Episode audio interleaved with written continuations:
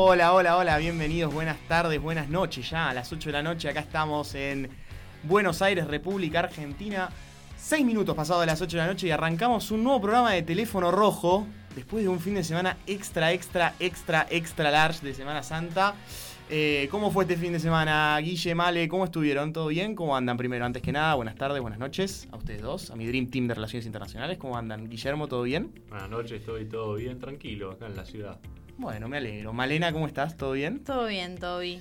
Buen inicio de semana después de ese fin de que cuesta un montón iniciar. Cuesta ¿eh? arrancar los fines de semana. Después de fin de semana largo, la verdad. Y de cuatro días ni te digo. Espero que hayan roto y no rompido los huevos este fin de semana. Y me refiero a los de Pascua. ¿Cómo estuvo eso?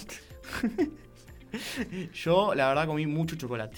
Más Yo del que debería. No soy mucho. Mi familia no es muy huevo pascuera. ¿No es muy huevo pascuera? No. Vos, Guille, no tenés mucha pinta de comer huevos de Pascua.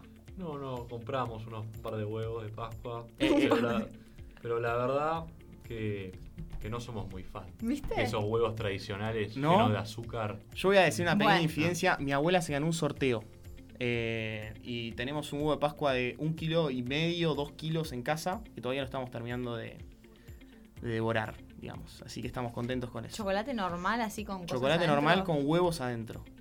Rellenos de dulce de leche. Ah, mm, ahí te veo, ahí me subo. Muy, muy rico, la verdad, pero bueno. Bueno, ya mi novia. Candela le mando un beso. ¡Ay! ¡Ay, Dios mío! Yo- momento. No, no, momento, para, momento para. cursi. momento Para, para. romántico, esto amerita No, un tachame, clip a poneme- futuro. por favor, te pido a vos que me pongas. bueno. Pará que me tiene que poner la música Ahí romántica. está. Ahí está. Candela se está favor. suicidando en vivo en este momento. Candela, estás nominada. Bueno, Candela, Bueno, ¿qué? ¿qué? Bueno, ¿qué decía? Porque ustedes no me dejan contar nunca nada. No, no, bueno, una vez que se abre, una vez que hay Dale. Su familia tiene un local muy bueno. Se llama Los Griegos en San Isidro, donde Ah, venden chocolates mirá. y golosinas. Ay, y obviamente el ligué Pasa el todo chivo yo encima. Pascua.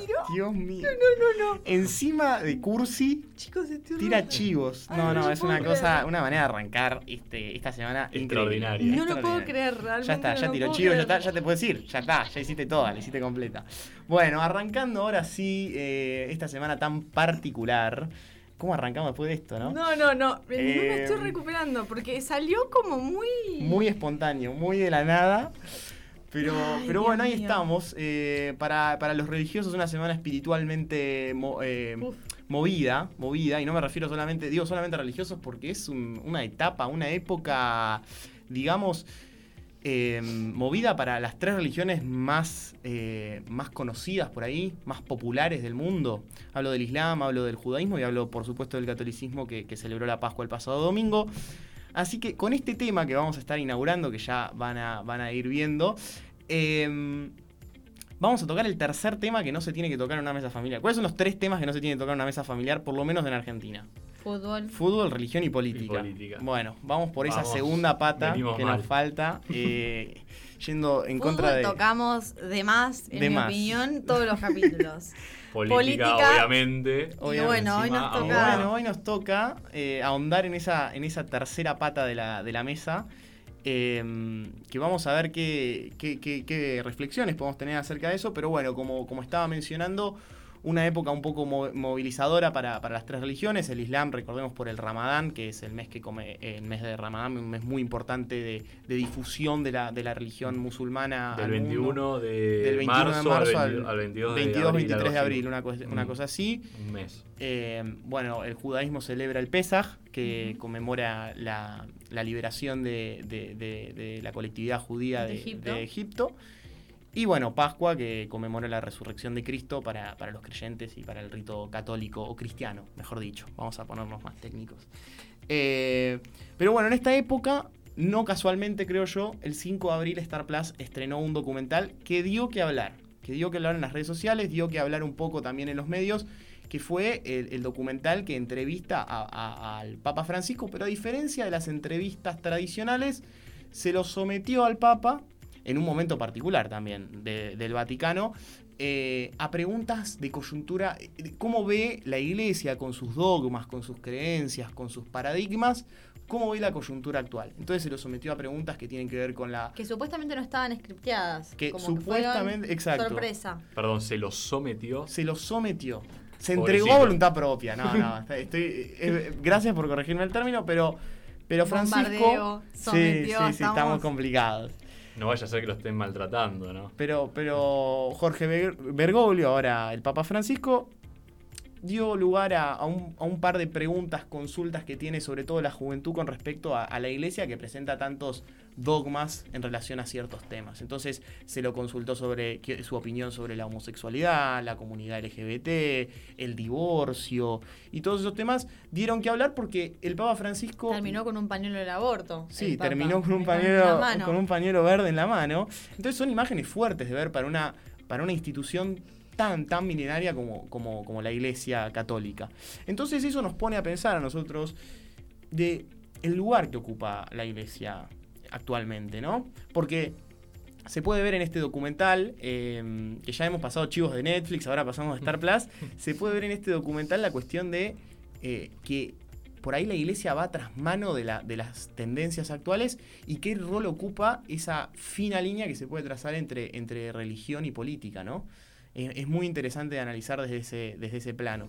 Bueno, ahí Guille creo que tenés un par de datos para ir tirando, así nos vamos poniendo en contexto bien de qué, de qué significa la, la religión y la política hoy en día. Esperemos que no sean más chivos. O sí, no sé, O veremos. saludos a familiares y, co- y A ver- allegados. A ver, a ver, arranquemos con una pregunta. Para ustedes, ¿qué porcentaje de la población global se identifica con una de las cinco grandes religiones?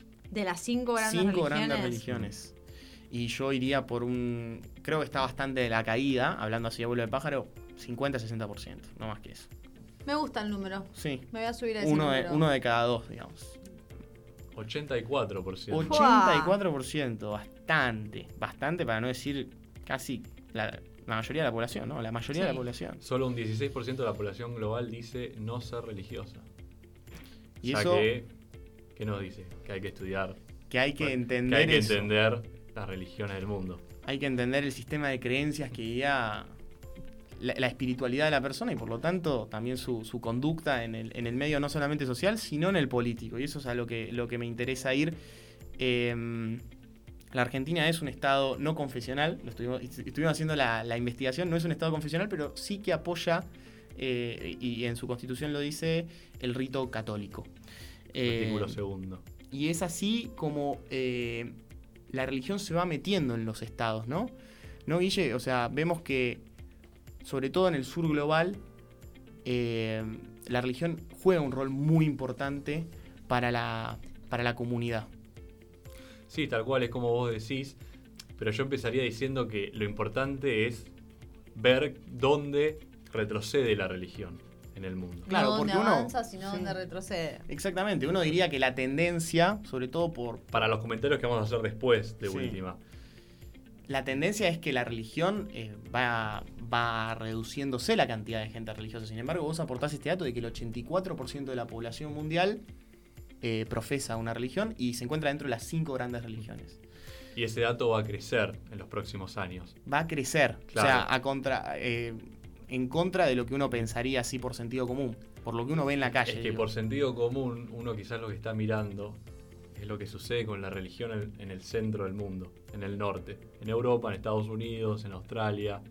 Y ahí efectivamente la religión retrocede. Cada vez menos gente dice que la religión es un aspecto importante de su vida. De hecho, en Europa el promedio debe ser 20-25%. Súper, mucho más bajo que el global. Claro, Claro, muy nada. bajo, sobre todo en Europa occidental. En Europa del Este ese porcentaje es un poquito más elevado, pero tampoco es que eh, los europeos del Este sean tan religiosos como lo es la gente del mundo del sur global, de Asia, de África. Bueno, y de ahí América voy, Latina. ¿no? Porque si hablamos de, de- de religiones importantes, el catolicismo, dentro de lo que es todo el cristianismo, es, si no la más importante, la más popular, digamos, eh, dentro del, de- del cristianismo, y tiene un jefe de iglesia que justamente rompe con la tradición eh, del Vaticano de tener un papa europeo.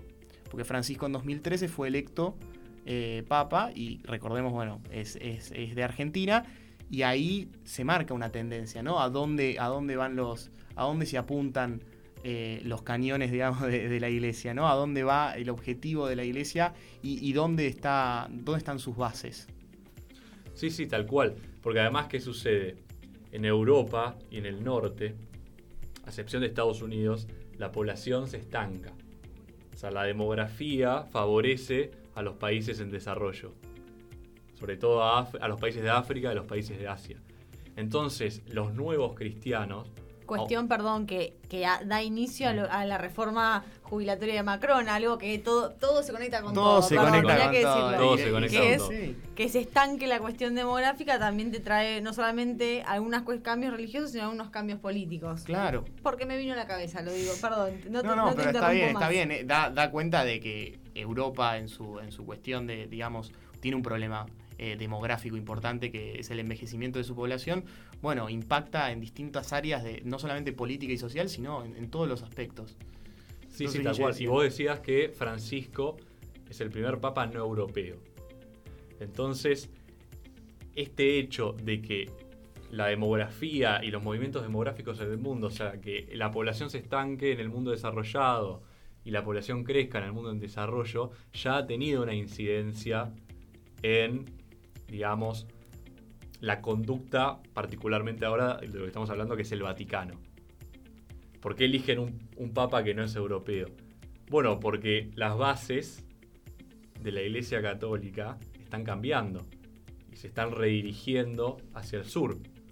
Eventualmente quizás vamos a tener que tener un papa africano, porque esas van a ser las nuevas bases del cristianismo. Y además son lugares donde se corre el riesgo de que los cristianos se cambien de denominación, pasen a ser evangelistas y abandonen. Si, si la Iglesia Católica no los representa, no los quiere representar y no se sienten representados, bueno, eso va a tener un efecto. Y yo te diría que ya lo tiene. Claro, hay una resignificación de todo lo que tiene que ver con, con- con la religión. Lo hemos visto, por ejemplo, en casos cercanos, Bolsonaro con, con todo lo que tiene que ver con el evangelismo en Brasil y que ha sido un gran motor para su llegada al poder en, allá por 2017, 2018. Entonces, em, siento que el sur global está ganando ese protagonismo, pero no solamente eh, hablando del cristianismo, sino que también hablamos de un 84% de la población mundial que compone esta masa de gente que, tiene un, un rito religioso. Y ahí me voy a... ¿Cuál es la religión que más está creciendo? Porque hablamos del catolicismo que se está transformando, que está resignificando conceptos, que hay gente que se le va a, otro, a otra rama del cristianismo, pero hay un- una creciente influencia de, de una religión de las más practicadas del mundo, ¿no? Como es el Islam, ¿no? Guille, ¿cómo, cómo viene eso? El Islam es la religión que más está en crecimiento.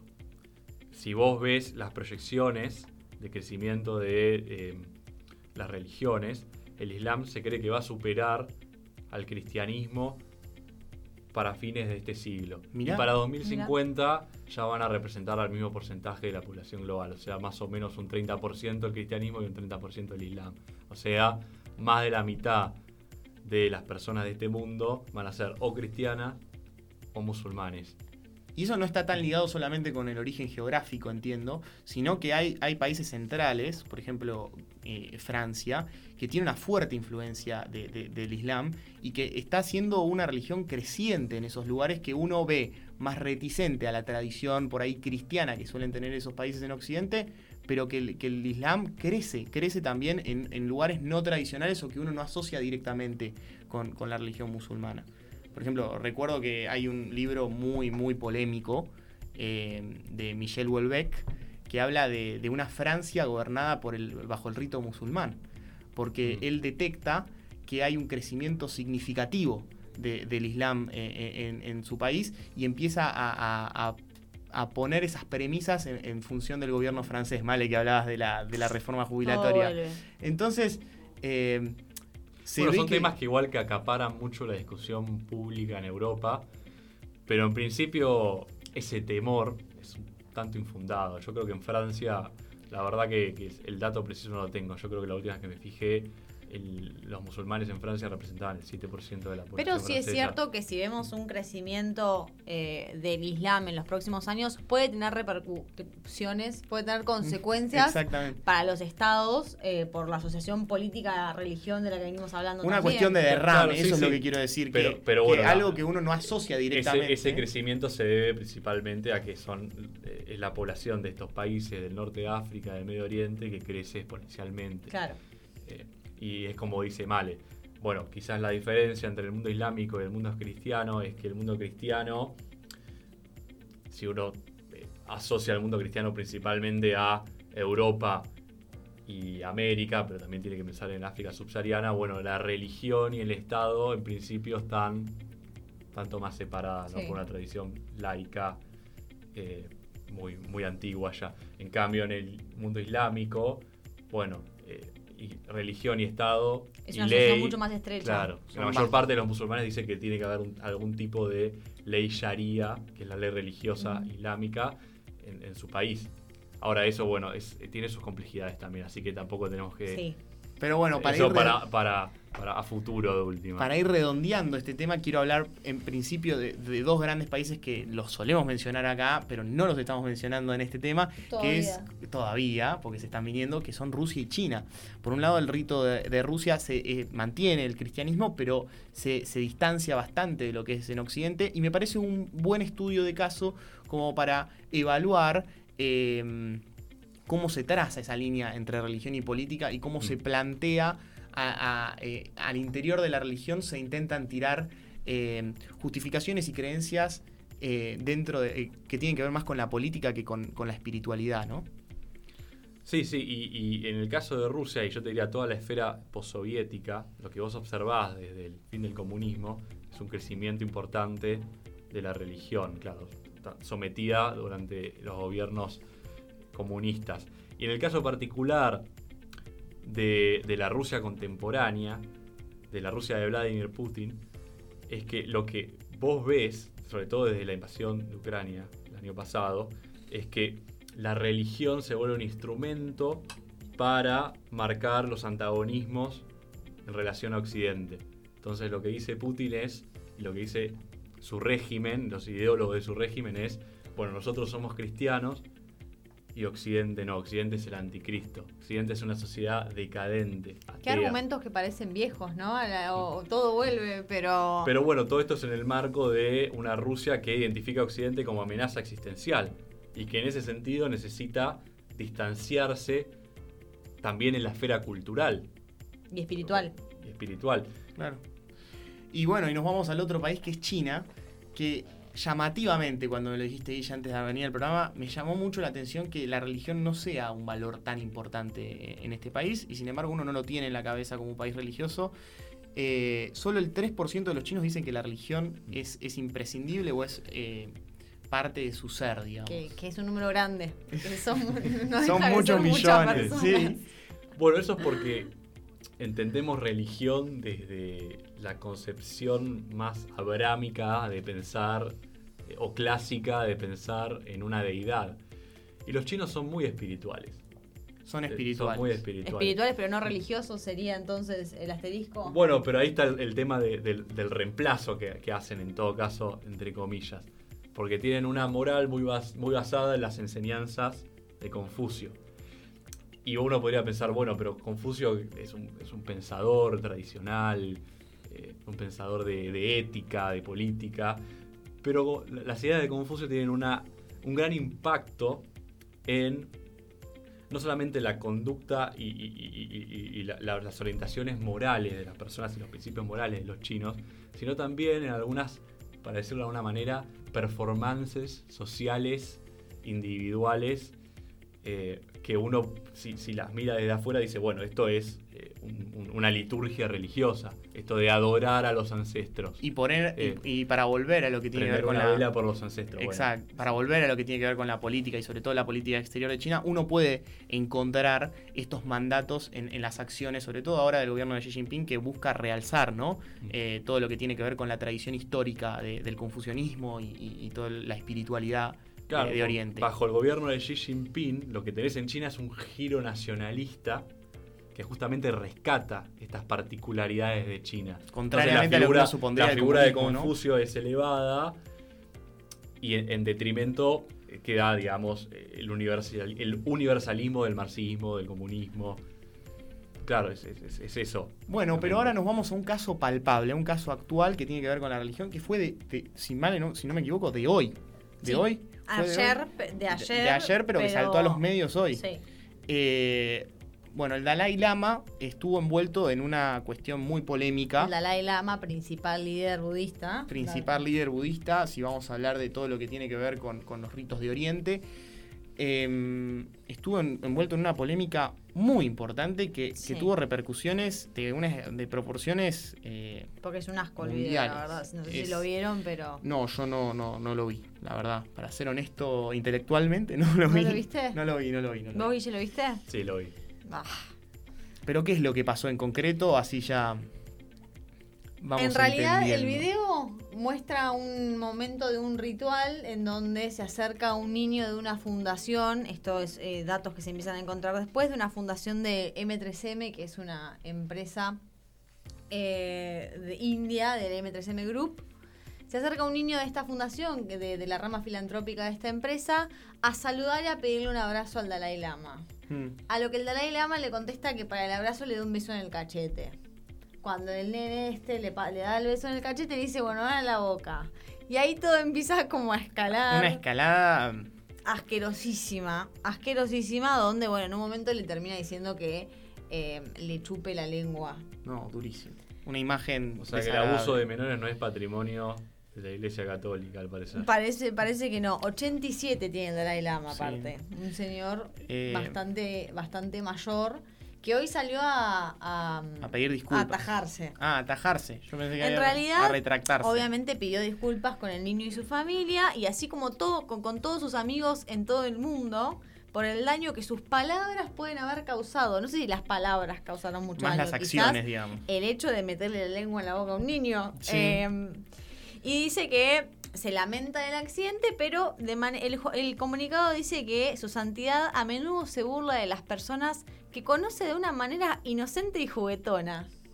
No, no, no, todo muy raro, todo Ese es el comentario que salió, que no sé si lo terminó de hundir o em, lo levantó. Lo, quiso, me parece que, que Algunos la primera. medios dijeron, en realidad lo que está haciendo con la lengua es una costumbre tibetana de sacarle la lengua. Nah. No, no, y, de hecho la, religión ha sido utilizada como justificación de, cuestiones eh, atroces. Atroces. Así que estuvo esta semanita, estuvo con en primera plana la religión eh, de todos los diarios sí, sí, sí, Es una movida bastante importante. Así que ahora vamos a dar un cambio de 180 grados, ya abandonamos todo lo que tiene que ver con, con el mundo religioso y nos vamos a las cortes, nos vamos a, lo que tiene que ver con, A otros crímenes, ¿no? A otros crímenes. Sí, sí, a, cuestiones que a mí te digo mal y la verdad me dejan pasmado. Porque estamos hablando. Sí, una palabra que tenía ganas de meter. Tu abuela, que ganó el sorteo. tenía ganas de meter. Dice pasmado. exactamente. Eh, me, deja, me deja pasmado, repito, porque eh, hace unas semanas hablamos de la posibilidad de Putin en prisión. Sí. Uno de los grandes líderes mundiales. Hace bastante. Hace bastante. Yo, gran memoria. Sí. Modestia aparte. Memorioso. Y ahora, eh, puede ser que Trump, bueno, en las últimas semanas esto va escalando. ¿Y, qué, es lo que pasa con Trump? Hay una situación que preguntar, como me preguntaste a Guille. ¿Puede ir Trump preso? ¿Puede ir Trump preso? ¿Pueden esas, acaso esas, esos rizos color mostaza andar por las, por las eh, cárceles de los Estados Unidos? La respuesta corta es sí. Y la, la, respuesta larga es un poco más compleja como todo, pero la respuesta corta es sí, sí. Porque vamos a remontarnos, vamos a ir en el avión de teléfono rojo que no solo un viaje en el tiempo. va por el mundo, sino que es como el, auto de Volver al Futuro y se va a agosto de 2015. Agosto de 2015. Y nos lleva a Manhattan, Trump Tower, ahí. Todo muy cool. Ay, todo muy, muy lindo. ¿Qué pasó? Donald Trump se junta con quien en su momento era su abogado que se llama Michael Cohen y un señor, David Pecker, que era director ejecutivo de American Media, que era, bueno, eh, quien coordina, eh, o la agencia que coordina muchos medios de comunicación en Estados Unidos.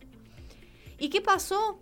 Eh, conjunto con su abogado, lo que hicieron es que Pecker haga una estrategia de atacar y matar. ¿Qué significa atacar y matar? Agarrar todas las posibles denuncias, casos, cosas medio polémicas de Trump y hundirlas. Toda cuestión que haya, lo mandan a los periodistas a investigarlo a Trump y toda cuestión que haya, toda medio polémico ahí, medio polémica, meter plata para que eso desaparezca. O sea, sería el equivalente que hace mucha gente de ir al su perfil de, de redes sociales, Twitter, Instagram y Ajá. empezar a borrar tweets viejos. Borró el carpetazo. Claro, borró todo, todo lo que Borró podría todo el hacer, carpetazo posible. Y además le inventó algunos carpetazos a algunos, com- a algunos compañeros, como por ejemplo Ted Cruz, que ya surgió la semana pasada porque es quien le hace la denuncia a Cristina, Sí. que era el principal también. senador de Texas y era el principal candidato republicano que hacen que, como le inventan una noticia que nunca se terminó de probar, donde su papá, eh, el papá de, Te- de Tex Cruz, estaba juntado o tenía una, una asociación con el que había matado a Kennedy. O sea, eso directamente para hundir totalmente su, su carrera Dentro del mismo partido, ¿cómo andaba la interna republicana? Claro, recordamos que en ese momento nos primarias. Y después nosotros nos y después, quejamos. claro, con movimientos que hoy. eh, Ahora, ¿por qué volvemos en el, en el avión de teléfono rojo al pasado? Porque claro, la- ¿qué es lo que salta hoy en 2023? Hoy, en 2023, el, en la semana pasada, el martes de la semana pasada, Trump se declaró inocente de 34 cargos por delitos graves. 34. ¿De qué? De falsificación de registros comerciales. 34 falsos registros comerciales. Apa. Un numerito, ¿no? Entonces, cito esto que me parece que es una buena forma de resumir. Dice que de agosto de 2015 a diciembre de 2017, Trump orquestó un plan con otros para influir en las elecciones presidenciales de 2016, identificando y comprando información sobre él para suprimir su publicación y beneficiar las perspectivas electorales. O sea, mejorar su campaña electoral. Claro, hundir a los demás para sobresalir él. ¿Por qué surge? Porque salió las, hace unas semanas o el pago de 130 mil dólares a una actriz porno, Stormy Daniels, que dice que había tenido una affair con él en 2006 mientras Melania estaba recientemente parida de, uno de sus hijos con Trump. Entonces, ¿qué pasó? No solamente es importante quizás para la, polémica que él haya tenido una affair, sino que declaró eh, o falsificó los registros comerciales de ese pago. Le dijo que le pagaba Que le pagaba por 130 mil por, ir a comprar llaveros al supermercado y en realidad era para callarla. Mirá qué, qué particular en un ¿Qué año, tema? en un año previo Al año electoral. al año electoral en los Estados Unidos. Y, aparte Trump es, conti- es eh, contendiente de la, de la campaña para, eh, la, para la Casa Blanca el año que viene. Trump estaría bajo el famoso eslogan de vamos a volver, Sí. pero se le estaría complicando un poco. Sí, porque es el primer presidente de Estados Unidos ex o, en- durante el mandato que es eh, acusado de un delito grave. Porque es un delito grave en el estado de, de Nueva York.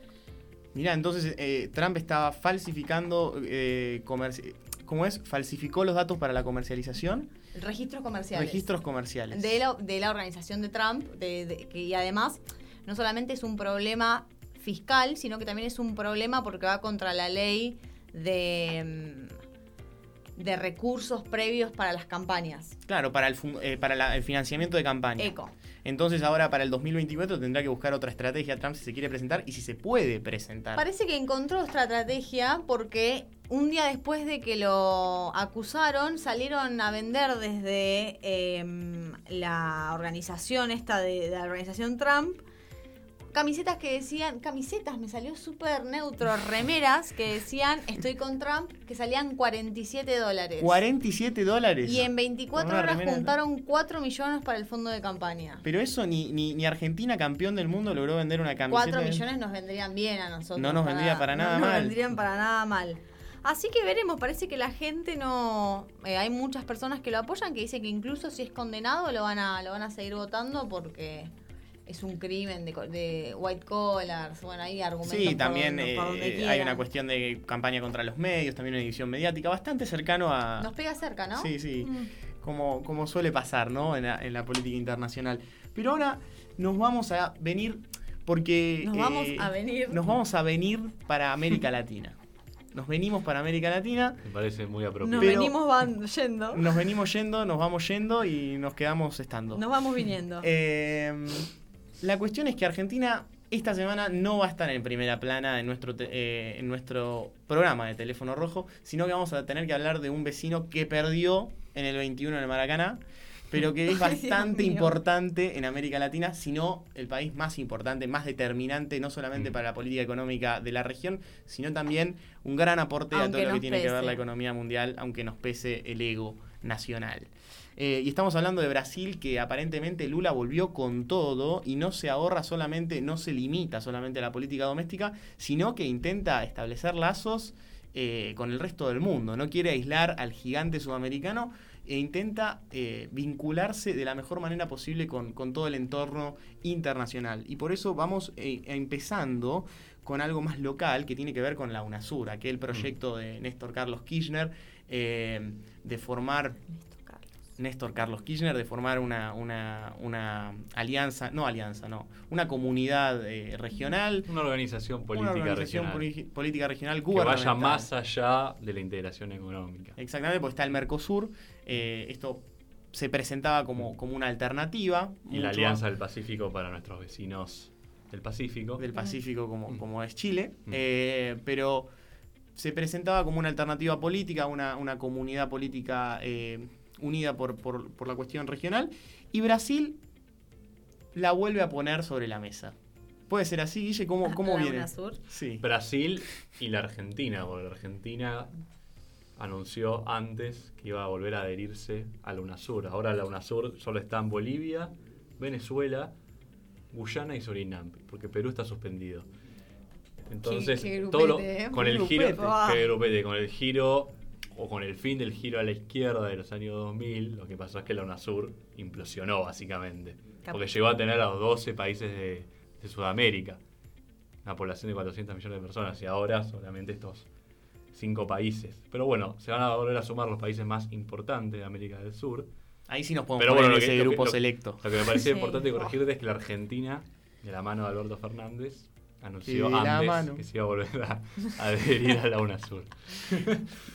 Em, Primero nosotros, después Brasil, entonces. Y a mí me interesa analizar qué implicancias tiene esto.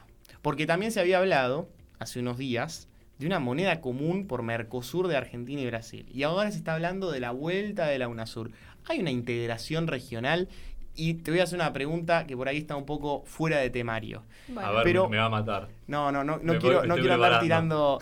Pero, pero esta integración regional que se está vislumbrando, que se puede ver, eh, ¿es trasciende los colores políticos o es algo que se puede mantener a lo largo del tiempo? Porque como vimos la UNASUR, el caso de la UNASUR es el caso típico de una de algo que se mantiene solamente si hay partidos determinados partidos políticos en, toda la región. Exactamente. Qué bueno que lo preguntes eso porque yo creo que esa es la idea. Por lo menos la idea de Lula, de decir, mira, si querés que un proyecto de integración política sudamericana tenga alguna no sé si implicancia, pero vida más allá de la existencia de un mismo color político en toda la región, necesitamos desideologizar hasta donde se pueda la UNASUR. Si no, va a volver a pasar lo mismo. O sea, ganar un presidente de otro color, otro color político en la Argentina o acá en Brasil va a volver a, a implosionar. Y aparte es esa, e, e, esa situación donde toda América del Sur coincidía en un mismo color político, no sé si se va a volver a repetir. O sea, yo creo que Lula y la diplomacia brasileña tiene esa idea en la cabeza. Tiene esa idea en la cabeza que por el momento no se pudo mantener, a diferencia de, por ejemplo, el caso modelo sería la Unión Europea, tiene eh, partidos políticos gobernando de todos colores, variopinto, para seguir usando diccionario antiguo. eh, y eh, al mismo tiempo se mantiene a lo largo del tiempo, se mantiene y, ya eh, es una institución autónoma de lo que tiene que ver con los partidos políticos que gobiernan al interior de cada nación. Pero bueno, igual la UNASUR, a ver, es como decía anteriormente, es una eh, organización internacional que procura ir más allá de la integración económica. La realidad es que si uno estudia integración regional, se va a dar cuenta que lo más importante cuando empezás a integrarte es la economía Así que si no avanzamos en materia de integración económica, cualquier proyecto de integración político, social, cultural, no, no va a salir bien o no va a tener tanto efecto. Bueno, pero simplemente a título de ir caracterizando la nueva gestión, el tercer gobierno de, Lula al frente de Brasil, eh, está pisando fuerte también en el ámbito internacional tanto como en la región como en el exterior. Y si hablamos del exterior y la escena internacional más importante que hay hoy en día, dónde nos vamos? ¿Dónde nos tenemos que ir? ¿Dónde nos vamos? ¿Dónde, dónde, dónde dicen que.? lo tenemos conocidísimo. Ya, ya, como dice Vale, tenemos bastantes millas para ese lado. Ah. Eh, nos vamos a Ucrania. ¿Y qué tiene que ver Brasil particularmente con el conflicto de Ucrania? ¿Se está metiendo de más ahí? ¿O qué, qué es lo que está pasando? ¿Está medio chusma por la región? Sí, te hago un comentario antes para describir no, el panorama general que estamos viendo. Mi novia. Mi novia Cande viajó a Río de Janeiro la semana pasada. Te mando un saludo, Cande. Pero bueno, volviendo a los temas que nos compete, lo que vemos de la mano de Lula es un relanzamiento de Brasil a la política exterior, a a los asuntos internacionales. Después de un relativo aislamiento de Bolsonaro. Entonces Lula está buscando, está procurando meterse en todos lados. Viajó a Estados Unidos, va a viajar la semana que viene a China, quiere hablar con Zelensky, quiere hablar con Putin. Hay como una Ah, ansiedad, está- digamos, de parte de Brasil de, de meterse. de volver a o una jugar un papel importante y decir yo soy un polo. Bueno, en digamos que, que Brasil. Multilateralista, dialoguista. Lula está acostumbrado a esto porque Brasil en la época de Lula fue, fue el, esplen- el esplendor de los BRICS Sí. en ese momento. Entonces eh, ocupaba un fuerte lugar en la escena internacional que después sí. se fue reduciendo hasta el punto de, de la llegada de Bolsonaro. Sí, y antes de Lula también Brasil siempre tuvo una política exterior muy flamante y ambiciosa. Pero bueno, yendo al tema de, de Ucrania, porque acá, según mi opinión, Lula metió la pata. Uh. Porque Uh. dijo que Ucrania debería... La de UNASUR se la Desde los dado. estudios de Radio Blas, Sí. en Luis Sáenz Peña. Yo tengo una recomendación para hacerle al presidente de Brasil. Al presidente de Brasil. Eh, dijo que Ucrania va a tener que considerar ceder Crimea. Si lo que queremos es tener un armisticio, un cese a las Para algo que ya, hemos, que ya dijimos nosotros. Hasta ahora, no- eso lo dijimos nosotros en programas anteriores. Hemos dicho que. Ni siquiera estábamos acá cuando le dijimos más no, o menos. capaz que ni siquiera estábamos acá. Así que hasta ahora no sé qué, qué es lo tan, lo tan que estamos criticando. Lo que Voy a hacer un lo parate. que estamos criticando. Pará, voy a hacer un parate Sí. antes, hablando de Crimea. El sábado, yo me fui a Mar del Plata eh, por Semana Toby es, Santa. eh, sí, eh, Ujú. mitad marplatense. sí. Eh, nos tomamos un remis y el tipo hablaba medio raro y le decimos, ¿de Ay, dónde Toby, sos? por favor, dale. El no, tipo ¿de dónde medio sos? raro. ¿De dónde? No, no, no se, le no, no se le entendía cuando modulaba el español. ¿De dónde de, sos? de manera infrecuente. Ay, Dios. ¿De dónde sos? De Crimea. Soy ruso. Así Mm, nomás, no, clarísimo. Tremendo. Y mi padre, que también estudió nuestra carrera, dice, bueno, pero... No, Tu padre se quería U- meter en un Ucrania, quilombo. le dice, no, no, no, no, no. Un Eso tipo es que todo le gusta mentira. el quilombo, el papá y todo. Sí, Soy- sí, sí, sí, sí. Soy ruso, le dijo. Bueno, más Así claro que- que el agua. más- claro que el agua. Después oh, como quedó muy cómodo el viaje. ¿Cómo terminó en Mar del. Plata? Vaya uno a saber, historias de la vida. Pero, pero bueno, ¿No hablaron más con el señor? no, no le, no le preguntamos más. No, está bien, me dio parece. un poco de miedo. Le pusiste un bozal a tu papá, me parece. Sí, salió sí, bien. ahí codazo. Con todo el respeto al papá de Toby.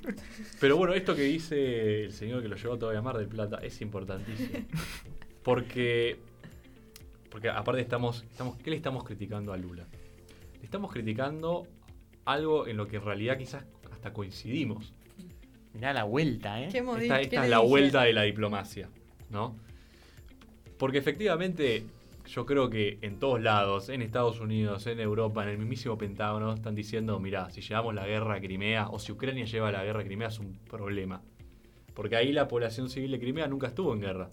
O sea, Rusia anexiona Crimea, Ujú. anexa Crimea en el 2014 sin disparar un tiro. Entonces esa población civil nunca estuvo en guerra. Entonces vos le estarías llevando por primera vez la guerra si empezás a atacar Crimea para que Ucrania Claro, recupere. dentro de toda la Claro. guerra que hay, la verdad que... Entonces, en ese sentido, lo que dice Lula quizás es cierto. En, en una eh, eventual negociación de paz, Ucrania va a tener que considerar ceder Crimea si realmente se quiere llegar a un acuerdo. Pero Lula está queriendo jugar un papel de mediador. Está buscando crear un, una propuesta de paz a la que supuestamente le va a llevar la semana que viene a Xi en Beijing. Así que está- tenemos un tema para hablar la semana Oh. que viene. Mediadora a medias Sí, igual, ¿no? Pero con esto.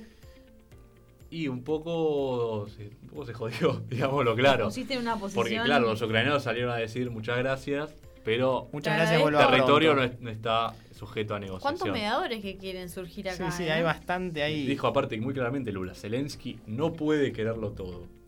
Clarísimo. Eh, y los rusos no pueden quedarse con nada de lo que invadieron el año pasado. Más claro, échale agua. sí. Agua. Así Pero que- bueno, no se puede ser tan transparente a veces en la diplomacia y en la política internacional. Vos decís que tenés que callar un poco a veces. Y hay cosas que están abajo de la mesa que todos sabemos, pero que no se dicen. Es así. Que todos sabemos, pero no se Que, dice. pero Mirá, no han qué, frase, ¿eh? Pero bueno, abandonamos las tierras del fuchibol eh, y nos vamos para. Para un, para, para un viejo conocido de este programa, para alguien que. Para un país que es muy importante para nosotros, que estamos hablando de China, pero a partir de un caso particular, de una posición particular, de alguien que se relaciona mucho, que, que se, se vincula y se identifica con Occidente como Francia. A Macron lo recibieron con alfombra roja, pompa y toda la cosa en Beijing. ¿Y, y a qué se debe esto, Guille? ¿Qué, qué fueron los dichos de, de Macron que motivaron en Xi cierta Jinping está recibiendo gente. Sí, Mm. a lo loco. La verdad, lo La que debe ser el catering de, de, de Hay un grupo de, de colegas nuestros que debe estar organizando el, la- la- el protocolo de esas reuniones con un, un estrés. Tremendo, tremendo, la verdad. Pero llegaba Emmanuel Macron a tierras asiáticas, en Beijing. ¿Y, y qué es lo que pasó? ¿Qué, qué se trató en ese tema? ¿Y por qué eh, Xi Jinping estuvo, estuvo tan, eh, tan expresivo en la visita Mm. de Macron? ¿no? ¿Por qué el Estado Porque chino lo recibió tan tan bien? Bueno, Macron había dicho que China debiera jugar un papel más importante en el conflicto ucraniano. Y no solamente esto que mencionás vos, de que lo recibieron con pompa, con alfombra roja, sino que Macron viajó además con Ursula von der Leyen, que es la presidenta de la Comisión Europea. Y la recibieron, Medio mirando Bueno, de reojo. claro, claro, porque ella aparte tiene una postura tanto más dura que Macron. No porque es mujer, ¿no? Vamos a decir a Úrsula. Y Signo de pregunta. habría, no, no, habría que ver. No, no, hay, desconozco- hay momentos donde el argumento de estado género de no la entra. misoginia en, en- en- en el servicio exterior chino. Pero. Desconozco. Sin embargo, Yo asumo que se debe a que Ursula von der Leyen tiene un discurso un tanto más duro contra China y Macron tiene un discurso Con esa que- ona. ¿Cómo Nasal. le salió? con esa ona sal. Vos lo dijiste agradecer porque si soy yo siempre soy la que peleo, pero por favor. y Macron tiene un discurso que en principio a China le agrada. Digamos eso, porque Macron está con el tema de, de que Europa tiene que tener autonomía estratégica. Tiene que ser un tercer polo entre China y Estados Unidos. Tiene que, tiene que ser aliado de Estados Unidos, pero siguiendo una tradición golista. No tiene que estar alineado o subordinado a los intereses de Estados Unidos. Y ahí hay una idea o una preocupación de Macron y de, de la diplomacia francesa en general de estar o de quedar apresados en un conflicto entre China y Estados Unidos bajo los intereses de seguridad de los Estados Unidos. Digamos O sea, que de jugar un Macron- papel totalmente subordinado a los Estados Unidos. digamos que el presidente de Francia se el presidente de Francia se presenta ante China como el posible puente o el posible camino, la puerta de entrada hacia una región que es bastante distante de, China en lo político, como es Occidente. Eh, hablando de esta Sí. Pero, pero aparte, en términos más claros, lo que Macron le dijo allí, o lo que Macron dice abiertamente, es, mira, esta cosa ultra confrontativa es solo de Estados Unidos. claro, no la esperes de nosotros. No la esperes de Francia. De Francia. Y ahí- Nosotros mantenemos una idea de, de que con China somos rivales sistémicos, de que vamos a tener una relación en parte de confrontación, pero que la cooperación, sobre todo en el ámbito económico, es súper necesaria. dijiste de Francia y para mí ahí das en la tecla porque Macron tiene un discurso bastante europeísta. Sí, Dice que habla por, Euro- por Europa en general. Claro, Y el- de- algunos europeos le dijeron, "Mm, Mm. Difícil. no estás hablando No- por todos. Bueno, y ahí es donde estamos viendo, la- las intenciones de Xi serán solamente por Francia o, o seguían también por un líder eh, tan con una visión tan continental eh, como, como lo es eh, Emmanuel Macron. Claro, pero además, ¿por qué sucede esto en Europa? Porque dentro de todo, las ideas de Macron no reflejan la situación real, política y de seguridad en Europa. O sea, de la guerra en Ucrania, ¿quién se ocupó? ¿Quién definió los términos de la parte occidental, principalmente? Y fue- Y Estados, Estados Unidos. Unidos. Estados Unidos.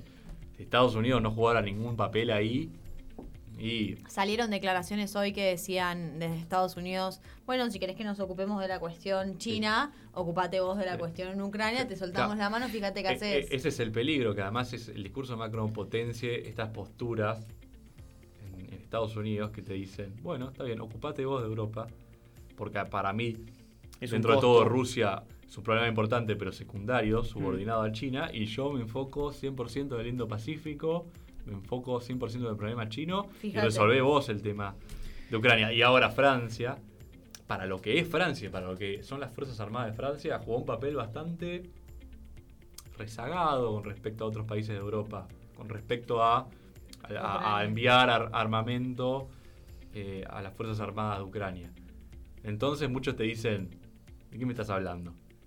Estás teniendo un discurso donde vos decís, estamos cerca o estamos muy cerca de construir una autonomía estratégica y en tu principal problema de seguridad tenés un lineamiento definido principalmente por los Estados Unidos y no solamente Y eso, no sino que aparte, a partir de este conflicto aumentaste tu dependencia en armamento militar y en energía de los Estados Unidos. Entonces estás muy lejos Entonces, de lograr lo que vos querés. Vos podrás decir, estoy ganando la guerra ideológica, Europa va en este sentido, pero la Y no, y realidad no- y no quere- es no que todavía que necesitas como, Estados como Unidos. vasallos, como dijo, como No queremos ser vasallos de. Estados de Unidos. Estados Unidos. Claro, la subordinación de Estados Unidos en la, en, la, en la dialéctica, por ahí Macron la puede plantear como algo que está lejano, pero en la práctica podemos entender Claro. que, que Yo- es un hecho. Yo creo que lo que dice Macron igual refleja la intención. una intención en Europa, una preocupación real en muchos países, en muchos sectores europeos de derecha e izquierda.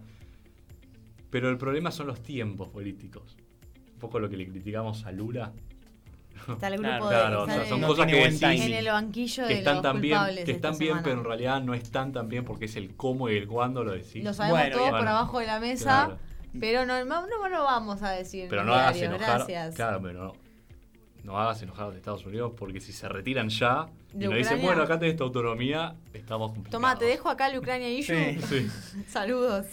Y hablando de timing, Macron eh, se le cu- cuestionó también el timing material, porque en su retirada de, de- de- de China hubo un ensayo militar cerca de las costas de Taiwán, ¿no es así? Se Nada fue. Y inmediatamente se fue de, eh, de China y China ¿qué hizo? Mandó docenas de aviones de guerra hacia Taiwán después de que eh, el presidente Tsai Ing-wen, que Ay, siempre lo vamos a decir, siempre vamos a usar, vamos a pronunciarlo muy bien, se haya reunido con eh, el, el presidente de la Cámara de Representantes de los Estados Unidos, McCarthy, cuando fue a, a- a- a Los Ángeles a juntarse con él. Entonces, para ordenar un poco, me parece que lo dije de la forma más trunca que se podía No, decir. no. que favor. es, el presidente de Taiwán se juntó con el presidente de la Cámara de Representantes de los Estados Unidos en Los Ángeles y después de eso China decidió enviar docenas en estos días, viernes, sábado y domingo, eh, hasta hoy, de aviones de guerra hacia Taiwán cruzando esa frontera de facto que se ha armado entre la República Popular China y la República de China. Y Igual yo creo que en Francia le deben estar agradeciendo allí que por lo menos esperó a que Macron se fuera. Porque Sí, si sí, no, sí, no. porque tuvieron esa consideración. No sé si pisó París igual, ¿eh? Creo que Yo Salió del espacio aéreo chino y ya estaban. Macron tiene una cuestión que viaja y tiene, tiene problemas. eh, eh, cuando vino al G20 acá me acuerdo que tuvo el problema de, lo- de los chalecos amarillos en, en París. Ahora se va a, a China y, y ni bien se va tiene el problema de, Y no es, que, no Taiwán. es que el problema local lo, lo resolvió, no es que se fue con la cuestión No, local no, no. resuelta. En París todavía hay manifestaciones tremendas, muy súper cruentas. eh, y dijo, bueno, me voy a tomar un, un vuelo a China, que seguro resuelve un montón de cosas. Boom, Por Air France. Pero- hay, que, hay que reconocerle igual la ambición, la creatividad y la transparencia igual a Macron, digo, ¿no? Porque se gana las peleas con todo el mundo, para adentro y para afuera. Bueno, está la imagen eh, de Macron y Trump cuando Trump era presidente de los Estados Unidos, de cómo le da la mano, porque se decía que Trump eh, intentaba intimidar a los otros mandatarios dándole la mano fuerte.